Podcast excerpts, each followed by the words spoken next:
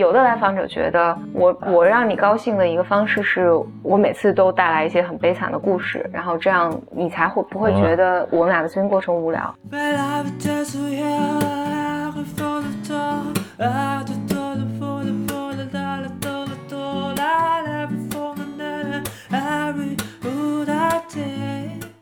欢迎来到新的一期。Blow Your Mind，两个人的公路博客。大家好，我是峰哥和峰，我是简玲玲。我们继续跟大家分享欧文亚龙这本《给心理治疗师的礼物》第七章，嗯，叫教授共情，教你怎么去更好的共情，是这意思吧？嗯，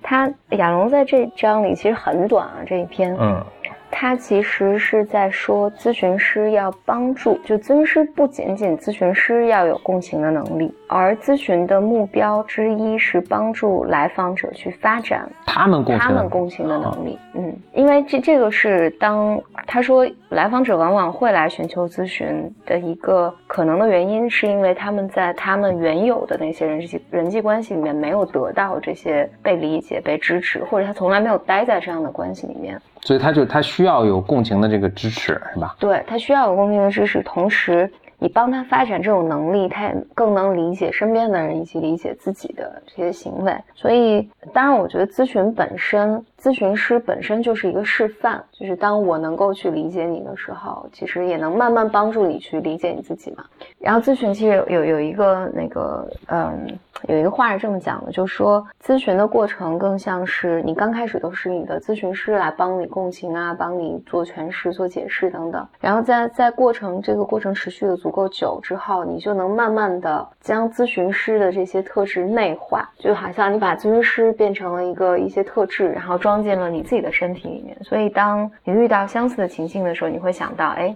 如果咨询师在，他会怎么问我？所以你就做了一个咨询师判断事情的这么一个小模型，然后对小的存到自己的大脑上，然后我就知道，哦，如果我咨询师在的话，他可能问我说，你或者咨询师会表达一些，我这时候一定是觉得很孤独了，然后我想，可能我要处理我的孤独，而不是直接冲动的冲过去跟别人吵架等等，就就是。这样，这个是教授共情的一种方式。但亚龙在这儿其实那那个是更潜移默化的，就来访者其实不需要做什么更多的事情，只需要按时去见咨询师就可以了。然后，但是对于亚龙这块儿，他强调的是咨询师要试着。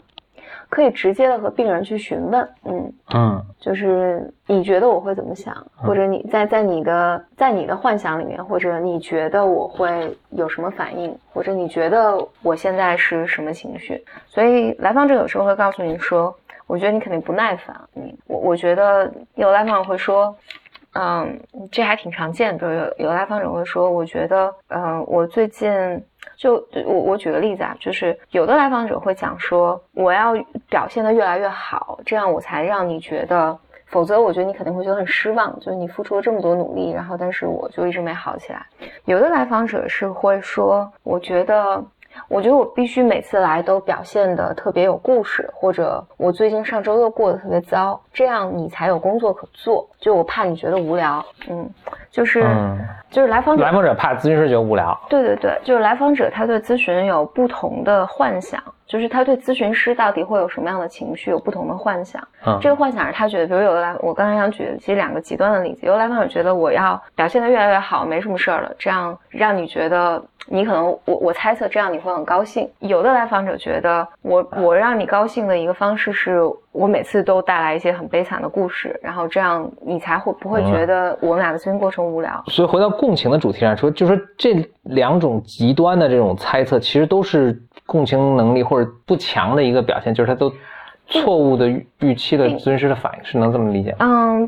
这个这个并不是来访者的错误或者来访者的共情能力不强，不是的，而是你要把这个或者咨询师的角度是这么看的，就是来访者内心他是有一个。情感模式的，他会把这个情感模式投注到我们两个的关系里面，所以这是他保护我们两个关系的一个方式。而亚龙在这想强调的一点，我觉得啊，我的理解是，咨询师就是要帮助来访者理解这件事情，就是我的真实感受可能和你的幻想是不一致的。嗯嗯，嗯，然后那怎么怎么去做这件事的事儿呢？就最简单的就是咨询师直接的来问。所以这个我觉得回来讲，就是在知乎上，还有在简单心理上，其实很多人在提这个问题，就很多人会提这个问题，就是说我对我咨询师有这样那样的情绪，然后我到底能不能表达给他？前两周我在知乎上回答一个问题，他是说咨询师如何辨别来访者是在说的真话还是谎？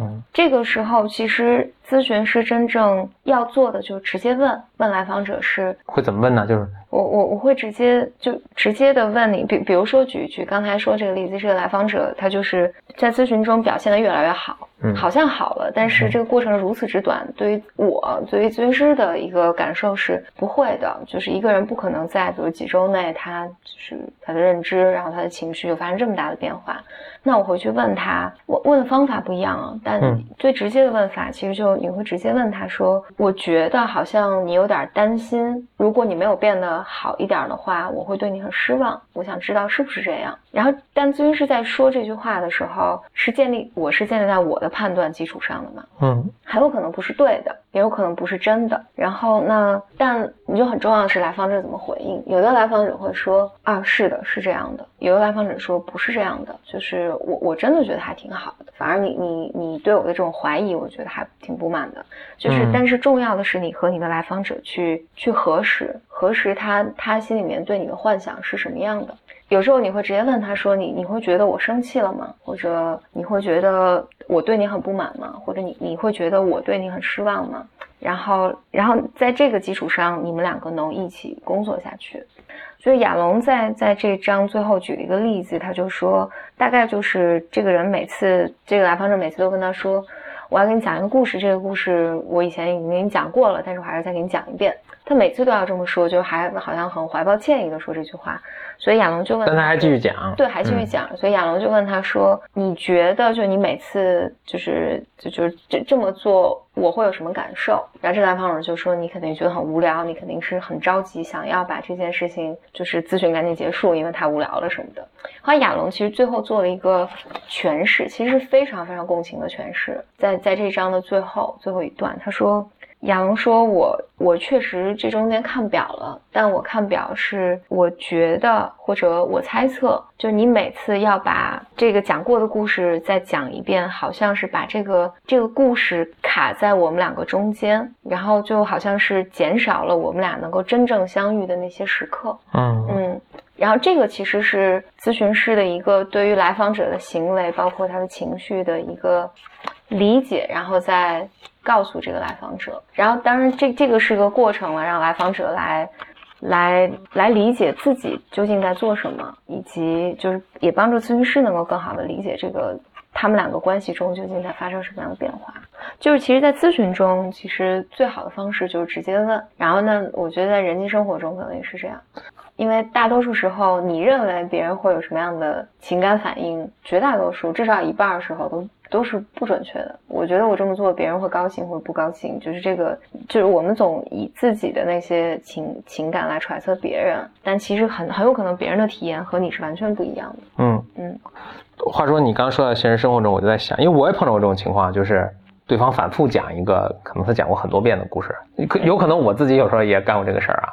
我觉得亚龙的这个回答，当然他是咨询师嘛。那比如说我如果就是就是很不耐烦，那我也告诉他们，我说你已经第 N 次给我讲这个故事了，我就很听了很不耐烦。我觉得取决于你的关系吧，我觉得是要的吧。OK，就正常的，这是个现实反馈。OK，现实反馈，那对方就知道哦，那我下次不讲，当然要的。OK，